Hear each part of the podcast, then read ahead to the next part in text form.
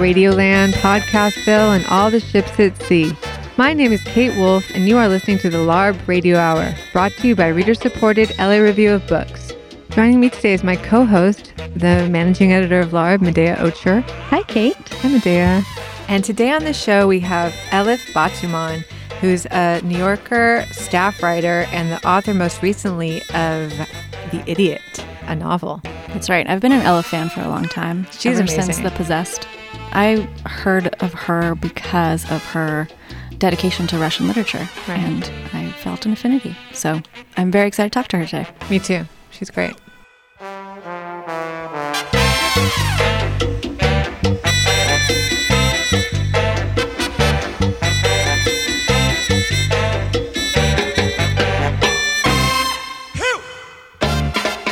We're here today with Elif Batuman. Elif has been a staff writer for The New Yorker since 2010. Her first book, The Possessed Adventures with Russian Books and the People Who Read Them, a series of interrelated essays about Russian literature, was a finalist for the National Books Critics Circles Award.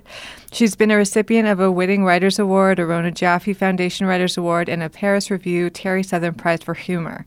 Her new novel, The Idiot, was recently published by Penguin Random House. Hi, Ella. Thanks so much for being here. Oh, hi. I'm super excited to be here. We're so Um, happy to have you. No, I am the happy one. Um, maybe you could start off, just for listeners who haven't read the book yet, by telling us a little bit what The Idiot is about. the Idiot, it's one of those books that's rescued from a drawer. Like I wrote it a really long time ago, only it's not the drawer. It was in the cloud for a really long time. Basically, it's set over a calendar year in the life of a college freshman, Harvard freshman, who is like me, Turkish American, and it's set in 1995, 95 to 96 when I was a freshman. So it's sort of based on my own realm of experience. And she gets email for the first time, and she has kind of an email epistolary romance with a guy who she actually sees all the time, but like they don't talk to each other. They just write each other these emails. And then she pursues this, and it leads her in an odd direction, and then the book just sort of ends. Right.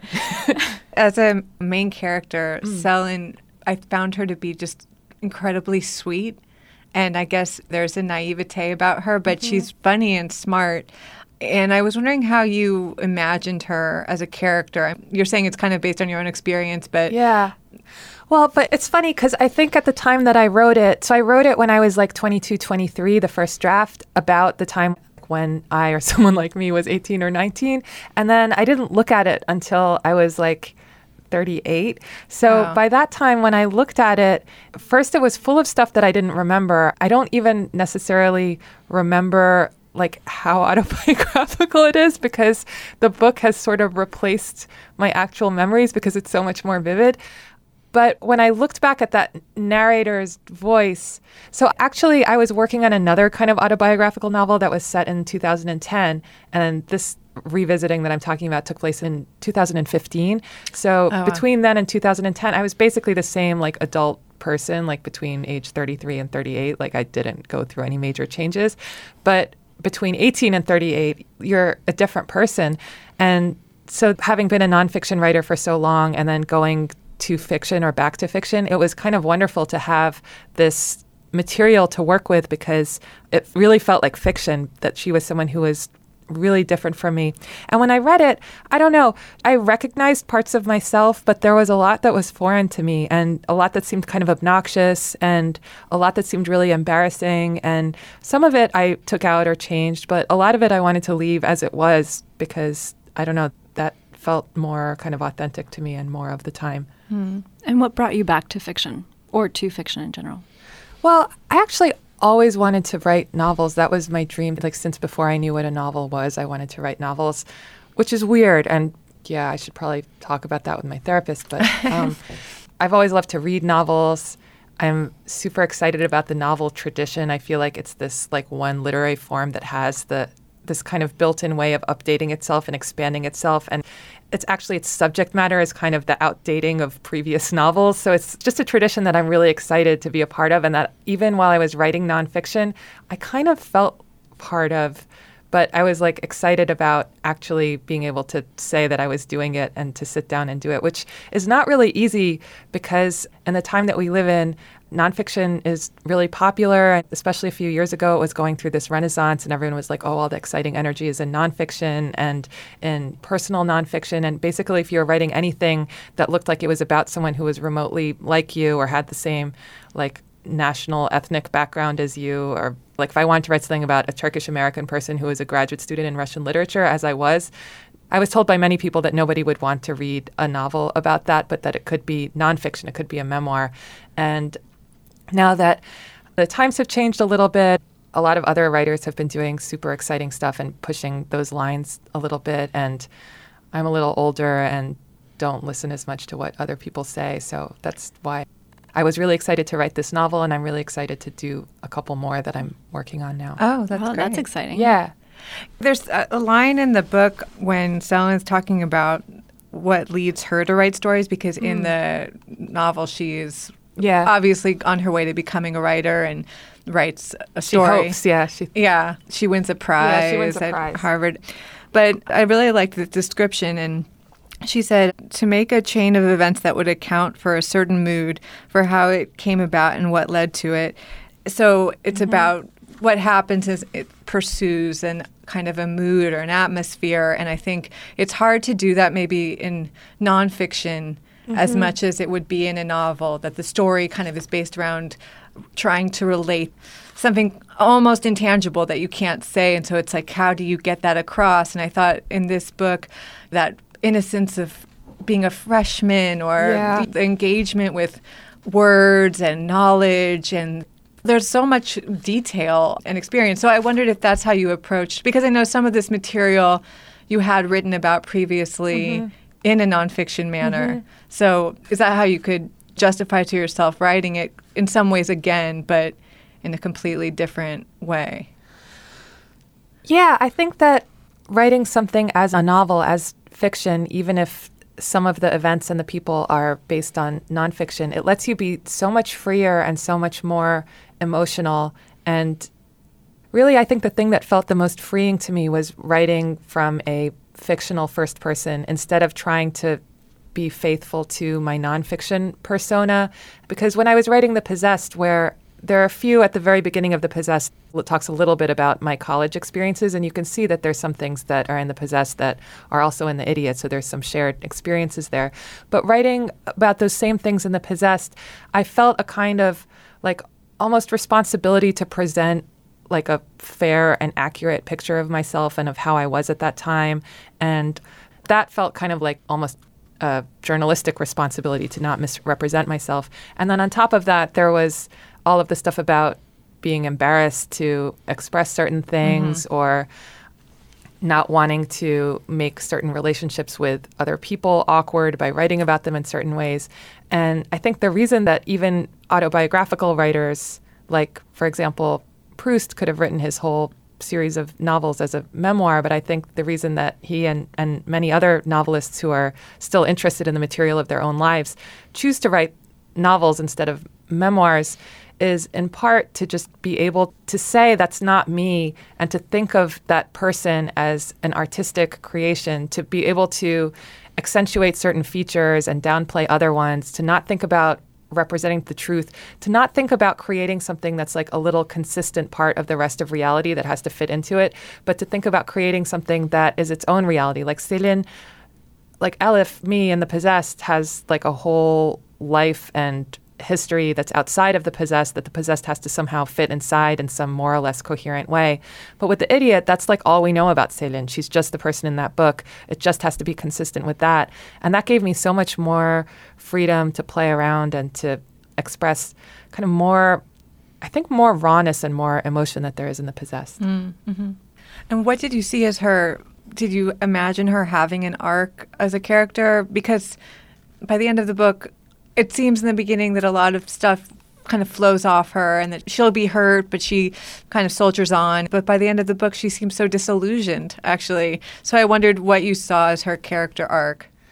Well, it's funny. So when I wrote the first draft, it it had a very different shape from the idiot the way it stands now. It had a lot of flashbacks and flash forwards, and it ended further in the future. And then when I was looking back at it, first of all, it was very embarrassing because it was something that I wrote in my early 20s, and it was full of just horrible, absurd awfulness.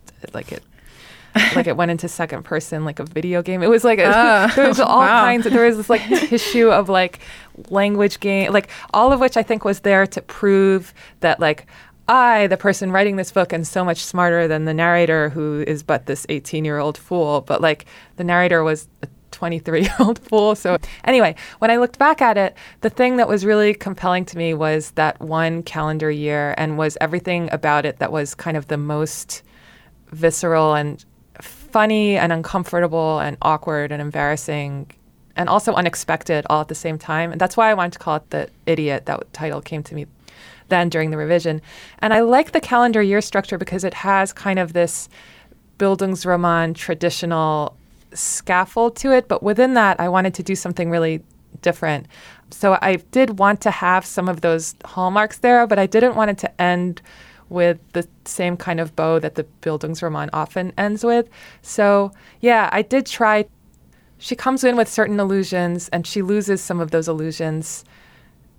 And in the end, I don't know, I kind of wanted to show what it really felt like to be that age and to have so few signposts and then to kind of make up some and then to find out that those are wrong either. So I wanted to end not in a point where like she's completely destroyed and like we're expecting to find her homeless in 2 years, but I didn't want to end where she was like, "Oh, now I realize everything I didn't know at the beginning and I now I'm ready to go to the next thing." I wanted it to be someone who's on an upward trajectory, but you don't quite know what's going to happen next. And actually part of what I was thinking already. I was thinking about the sequels to this book, so I did want it to mm. be a self-standing book and to make sense in that way. But I was also thinking about the next couple of steps. I was wondering about, and then you mentioned her looking for signposts, right? And that literature really serves mm-hmm. as a sort of scaffolding for mm-hmm. many of the signposts that she does eventually see. And it seems like for you, that was probably Russian literature for a long time. So I was wondering what your thinking was about literature as a kind of signpost as children. You know, they're 18, they're really, sorry, kids, but you're totally children. Yeah. as a child, maybe what it was for you, and then also what it's like now, if literature serves, and maybe Russian literature in particular, feels quite different than it did when you were 18. Well, I think all my life, I mean, all my sentient life from long before age 18, I loved stories and I loved books and reading. And before I could read, I loved being read to. And before I could write, I used to dictate stories to my aunt, and she would write them down because she was a really good aunt. And I think there are some people who, just for whatever reason, really have to see their lives as a story and have to see themselves as a character in a story. And I don't know if that is what draws someone to pursue literature or if it's the other way around. I'm not sure which direction it works. But anyway, Selin is like that, and I'm like that too. And I also I grew up in a very secular household. My parents are scientists, they're secular Turkish scientists, and they came from a very secular generation. And they were like, you know, religion is basically a shortcut to help you be a good person. But if you can just be a good person without the religion, that's actually much more direct. So I didn't have any kind of like religious structure. And I think that over time, and especially in graduate school, novels, and particularly Russian novels, became that kind of religious text that would help to interpret and make rules for how to live. Because when I think about how I read Russian novels, it's really how a lot of religious people read the Bible. Like there are stories that can illustrate something about how you're supposed to live. And then, particularly, the thing that was dramatized in the Russian novels was this tension between, in a lot of cases, between secularism and religion. Mm. And I think that that actually I responded in some way to that without knowing it at the time. And in fact, when people used to suggest to me, "Oh, is the reason that you're interested in Russian literature because Russia, like Turkey, is torn between East and West?" I was like, I thought that was the stupidest thing I'd ever heard, but it wasn't stupid. I think it was true. I do still have it, not as much as I used to at that time when I was reading Russian novels day and night, but I mean, I don't know. I just reread Anna Karenina a couple months ago, and I was so scared it wouldn't be mind blowing, and it was mind blowing and devastating. So I guess they're still with me. You're listening to the LARB Radio Hour, coming to you from Emerson College in the heart of Hollywood. And now for this week's book recommendation.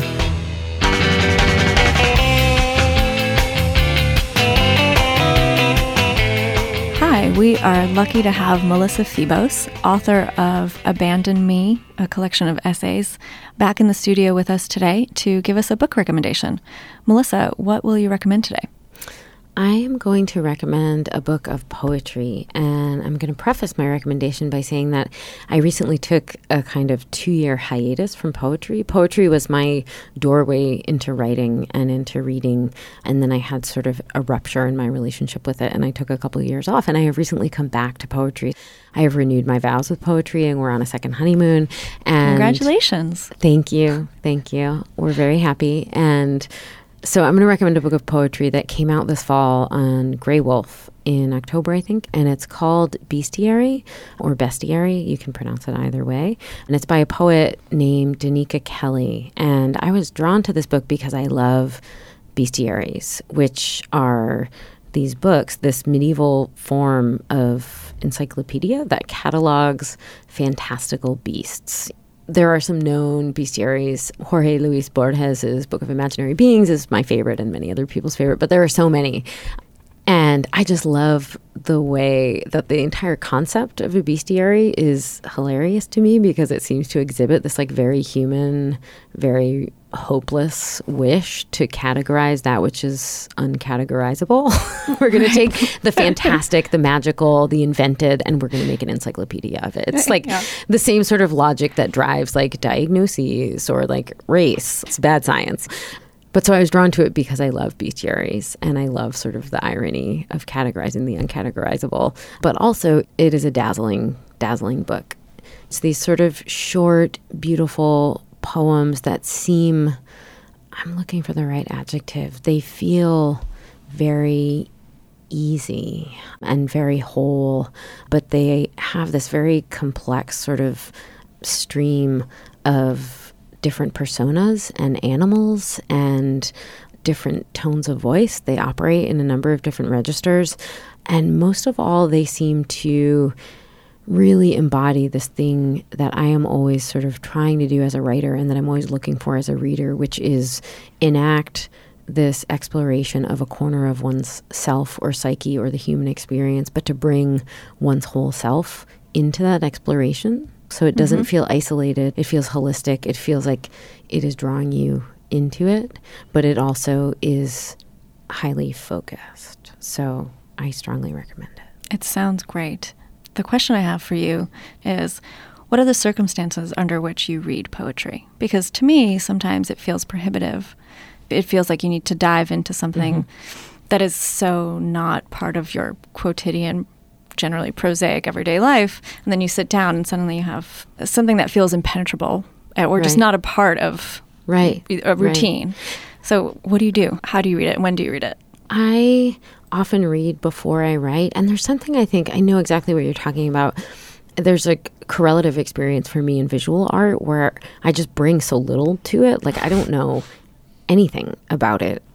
You know, I know a little bit more about poetry, but it's not my form. It's not the form that I practice. But something about that prohibition also gives me a kind of freedom where I can, I'm allowed to bring to it my ignorance and I can sort of just find what I find and I can just like let it talk to me however I'm going to hear it, if that makes any sense. And so.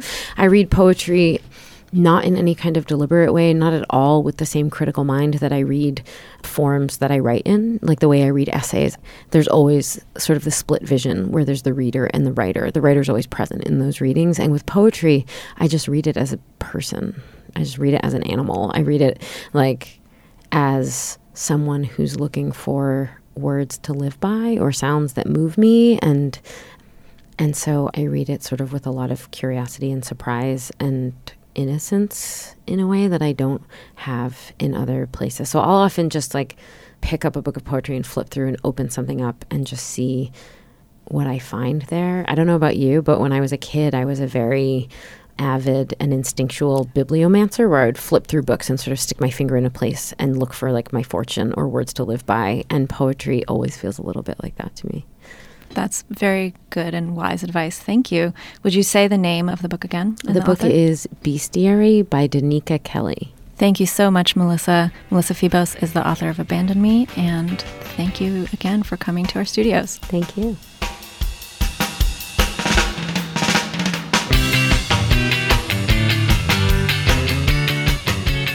You're listening to LARB Radio Hour. And now back to our interview with Elif Batuman, author of The Idiot.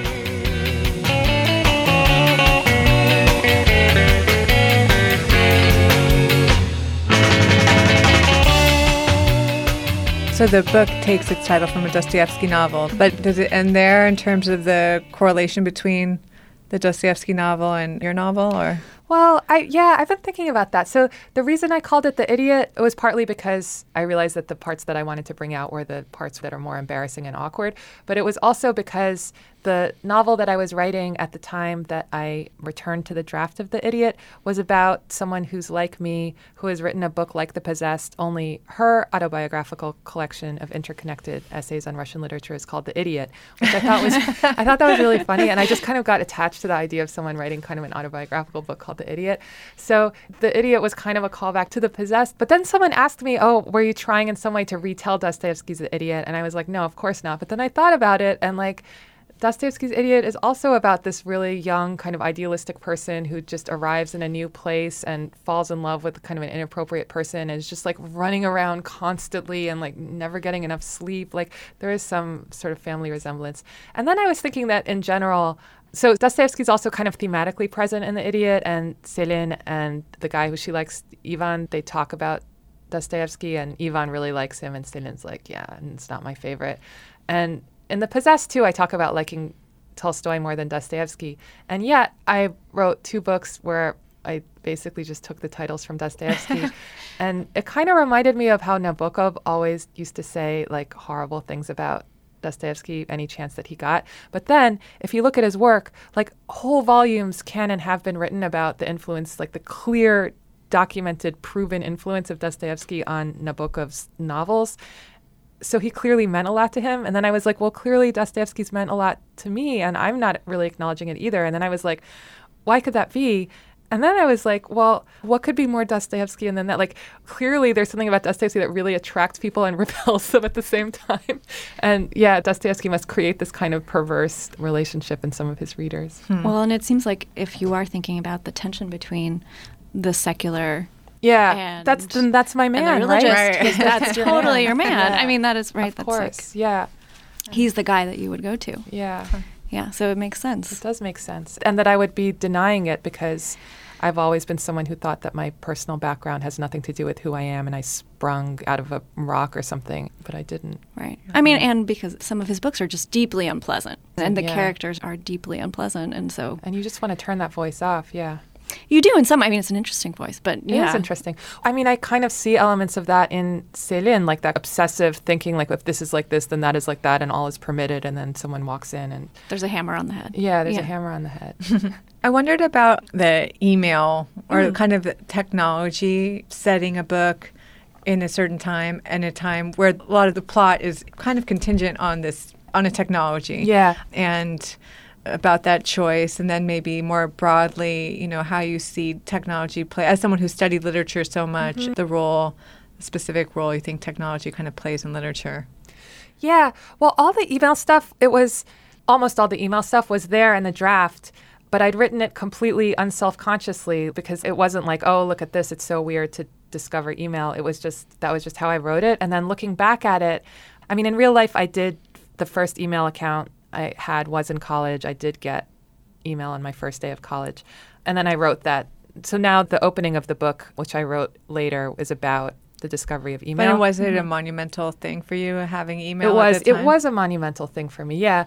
But when I looked back at the book, that was one of the first. When I looked back at it, I was like, you know, part of finding that distance between myself now and the Selin of that time was realizing this is a historical novel. Like this is set in 1995, which I still. I mean, one tends to think of the time that one went to college as not being that long ago. but I was like, this was 20 years ago. This is a historical novel. Everything has changed. The relationship to email was completely different. It was like the special, enchanted thing. I think I did feel like that when I was that age. But of course, by the time I, you know, by age 38, I'd completely forgotten that. And not only forgotten it, but email had become this bane of my life. I would have these like auto responders that would be like, I'm not looking at my email. Like, it was just misery, like a complete misery. And I, yeah, I was talking about that with a friend of mine who was like, remember the days when you could have like a touching movie called You've Got Mail, and like now it'd be a horror movie. It would. It would. It would because then you'd have to write that person back. Yeah. Oh my god. They would check in they the would next judge day. you. Yeah. Yeah. It- Ugh, yeah. Horrible. Yeah, their emails are very sweet, and I don't think. I mean, I'm sure somewhere someone is the emails between Selin and Ivan. Yeah, they put so much time into them. So not everyone has email yet. Like it's just people at school. It's like this, I don't know, secret new kind of club, and they don't. I think I remember from college that like all of the stuff that we now do by email, like receiving grades, it wasn't done by email yet. You would still go to a building and look at a piece of paper that was printed on a wall. So email was still kind of pure. It was like teachers didn't necessarily email you about your classes, organizations didn't email you about meetings. It was still really personal for a while. Right, right. Yeah. I wanted to ask you there's a part in the book where Selin talks about thinking differently in one language and Turkish mm-hmm. and thinking differently in English and feeling as if she was, in fact, a different person with different thoughts in the two different languages. Mm-hmm. Well, I was wondering, what kind of person do you think you are in Turkish? Oh, I'm a much younger and more foolish, per- even more foolish, much younger and even more foolish. Because I learned Turkish really in. My parents didn't speak Turkish to me right from the beginning. They always read to me in English. They went to American schools and they speak like amazing English. And then in 1980, there was a military coup and the airports were closed. And I was with my grandparents and I was supposed to just stay there a short time, but I stayed for a long time. And that was really when I learned Turkish. And then I didn't go to school there. We went back every summer, so I talked to my family, but I don't have the professional vocabulary. I guess that's not what Selin was talking about. She's talking about the grammar. But I mean, even in that too, like the word order is so different that just thinking of everything, it really, I guess what I was saying, I mean, what Selin was saying isn't necessarily that she's a different person, but just that like her brain is forced to think in completely different ways. She's talking about reported speech that in Turkish there's a suffix that marks whether you heard something if you're saying, oh, so and so said this, you would use a different word for said depending on whether you heard it personally or you heard it through hearsay, and how that kind of adds this whole like epistemological layer of filtering that has to go on. And how do you pronounce it's Mish? Mish, yeah, uh huh. Or mush, because there's vowel harmony. So Okay. depending on the previous word.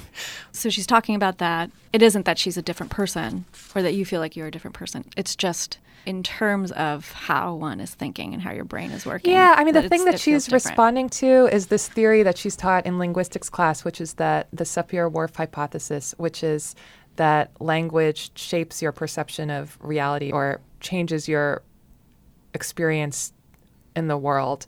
And that theory was like vociferously, rigorously, vehemently disproven by Chomskyan linguists. And Selin doesn't really like that. She kind of objects to the terms in which they disproved it. You know, they said, oh, you know, if language really affected your perception of reality, then people whose languages have more words for color would be better at remembering paint chips than people whose languages don't have those words. then they did these tests with paint chips and found that people who speak different languages all are varyingly good at remembering paint chips, and it doesn't seem to have anything to do with what language they speak, mm. which to me in real life, when I was a freshman in linguistics, I thought, but that's not the point. Like, the point is that language, maybe it doesn't shape your ability to remember paint chips, but it shapes, I don't know, how you interpret interactions that you have with people, how you describe things that happen to you, the kind of like the different rhetorical angles that you take, whether you present something as being good or bad. It affects so many things in so many ways. And granted, uh, you know, a lot of those things would be really difficult to test in a laboratory setting, but they're very real. That's what she was talking about. I mean, there's a whole part in the book where she goes to see a school therapist and he's questioning, he starts to question reality to Yeah. her, you know, that maybe this guy that she's been emailing with isn't even real. Yeah, yeah. And she feels very strongly that that's wrong. You Yeah. know that that's ridiculous. So Yeah. I think it's interesting in the book there are around language and mm-hmm. maybe that's why the end has a particular resonance mm-hmm. because it is someone kind of learning the boundaries of what can be said because there's a love in the story that doesn't completely come to fruition mm-hmm. even though it seems to be shared on both sides I mean, who knows? exactly who knows but it's expressed on both sides but nothing things happen but by the end the main character is a little bit where she was before mm-hmm. so i can see how that would make her question language Well, yeah. I mean, a big part of why I left it that way, because it would have been very easy to tie up the romance in a bow. Because one of the things that I was thinking about, even with the next novel I was writing, was how do you write a story that doesn't end with either the girl gets the guy or the girl doesn't get the guy? How do you have a story where the meaning isn't determined by that? I just wanted to show that there's a kind of an uncomfortable disjunction because she's a romantic. She wants the meaning to come from, she wants everything to end up great and the story ends that way and everything's fine. But at the same time, she also knows that she's like, that love isn't going to define her, that she's at this fancy school, that people have made sacrifices for her to get there, that she has to be a writer, that she's not going to be like limited by her romantic relationship. So, like, maybe those things are already in some kind of a tension. Like, is everything going to be fine if I get this guy? But also, I have, you know, these certain responsibilities to a craft and to a job and to people and to the world. And that's something that I've felt in my life. And I've felt it from talking to therapists too, that a lot of the different language that people have for evaluating the success of a life or the success of a narrative is how the love interest works out. Mm. And I just mm-hmm. wanted to detach it from that. And I knew it would be uncomfortable. And I know for some people it's been kind of prohibitively uncomfortable, but sorry for them. yeah, I think that's. I have to say, as characters go, I thought, oh, I wish I could have a daughter like Sally because she too. she seemed so. She did seem very self-possessed, and I just loved her interest in the world, and that even you know she's very philosophical and reflective, and maybe not always about what's happening inside of herself, Yeah. but her. I could imagine having had a very different college experience where I was not a good student, you know, just someone who seemed genuinely so interested in things was so refreshing. So, Oh, that's lovely to hear. yeah. So you're working on a new novel now. How do you navigate your nonfiction and fiction and It's getting really complicated. I'm trying to get started actually on two novels. One's going to be a continuation of The Idiot, and the other one is going to be a book about Turkey, which is going to have more essayistic components in it. And I think that I'm also working on some nonfiction that's about the same stuff that's in the Turkey book, which I still want to be a novel. So there's definitely some stuff that I have to work out there, but I'm super excited about it, which is not always the case with one's writing. So I'm just counting my blessings. Oh, okay. Yeah. Elif, thank you so much for being here today and talking with us. This has been so much fun. Thank you. Thank, you so you. much.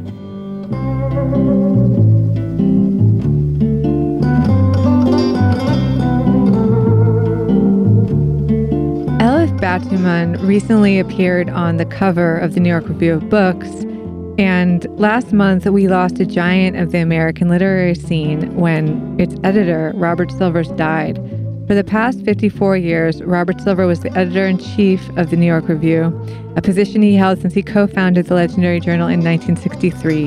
In 2013, he spoke with LARB contributor Jon Wiener on the occasion of the 50th anniversary of the New York Review of Books. In this excerpt, he talks about the founding of the journal. When you started, did you have a time frame in mind? Did you think you could do this for 50 years?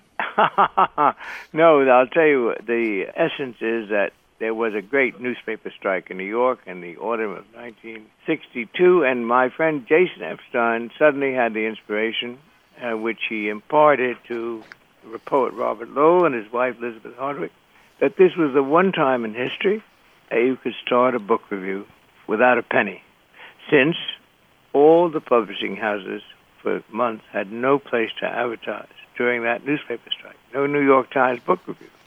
And so Jason and high editor at Random House knew that if we started a plausible book review, then all the publishers would simply have to take a page. They had to show their authors, at the very least, that they were publishing books. They could be sold. so Jason understood that, and he rang me at Harper's Magazine, where I was an editor. And he said, Would I leave Harper's and help start a new book review? And the idea was that more than a publication to fill the hole created by the strike was needed. I had published in 1959, at the end of 59, an article by Elizabeth Hardwick, great writer, and particularly cutting in what she wrote. And she said that at the present time, in book reviewing in America, there was a vogue for the light little article, but there was a heaviness, a mediocrity, and a lack of passion, character, eccentricity, lack of the literary tone itself. And she made it clear that something else was needed. And of course, there was no way of doing it. I looked into it because people said, You'll never raise the money. You can't get advertising. Forget it. So, when Jason had this idea, we thought not just filling the gap created by the strike, but a new kind of book review.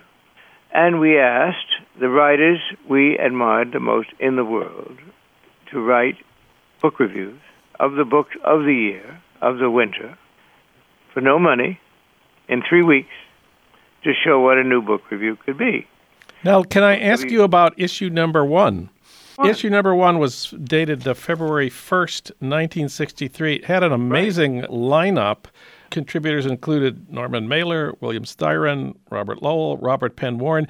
I opened my copy just. W.H. Auden. Let's not forget Auden. I opened my copy randomly to pages 22 and 23, and on those pages are Susan Sontag, Gore Vidal, and Alfred Kazin. How did you get all these people to do well, this? A, most of them had read Lizzie's piece or had sensed the need. B, I knew quite a lot of them from editing at Harper's. As Barbara, I had asked Barbara Epstein, Jason's wife, to join me as co-editor, and she knew a good many people. So did Cal and Elizabeth Lowell. I'd known Susan for years. Barbara was a friend of Gore. Alfred Kazin had written for me at Harper's. W.H. Auden was a friend of Jason. And so between the four of us, we knew some marvelous writers. And when we called them up and asked them to review a book, a book of the winter usually, they sometimes they said, "No, I'd like to review another book." But in any case, they did a book in three weeks and no payment. And so between beginning of January and first of February, we found a printer. Barbara and I went around to the publishing houses selling ads, and Jason was right. They all took a page. And the printer was willing to go ahead because we had these contracts. And out came the issue you just have in your hand. So when we did that, of course, many people said, we put in a little note saying, anyone wants us to go on, please send us a note. And we got over a thousand letters. so once we had those thousand letters in hand, it was not terribly difficult to raise money to go mm-hmm. on. Because here we had the evidence that there was a market. Here we had the evidence of an actual paper we'd produced. That was Robert Silvers, the editor in chief of the New York Review of Books, in dialogue with LARB's Jon Wiener from 2013. Robert Silvers died on March 20th at the age of 87. We pay our tribute to him.